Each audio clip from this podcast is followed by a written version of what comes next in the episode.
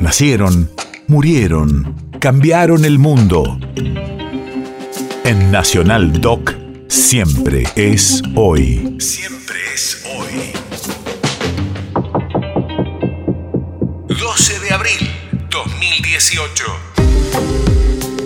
Hace cuatro años fallecía el escritor mexicano Sergio Pitol.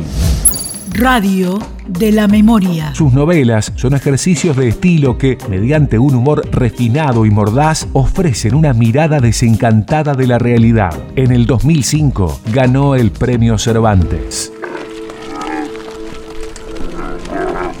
El corazón de Bujara parece no haber conocido ningún cambio en los ocho siglos últimos. Caminé con dolores y quirín por ese laberinto de callejuelas que con dificultad admiten el tránsito de dos personas a la vez.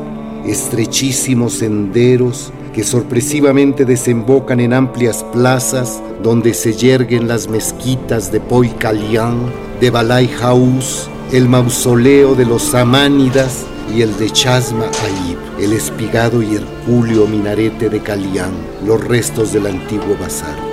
A cierta hora avanzada la noche, el viajero deambula por callejones desiertos, flanqueados por casas de un piso o excepcionalmente de dos, sin ventanas, en cuyas puertas de madera labrada cada centímetro está trabajado, distintas todas entre sí, pues cada una narra de algún modo la historia y señala la estirpe de la familia que la habita, renovadas cada ciento cincuenta o doscientos años con las mismas grecas, leyendas y signos que ostentaban en el siglo dieciocho, en el quince o en el doce, y oye como procedente de otras épocas el eco de sus propios pasos.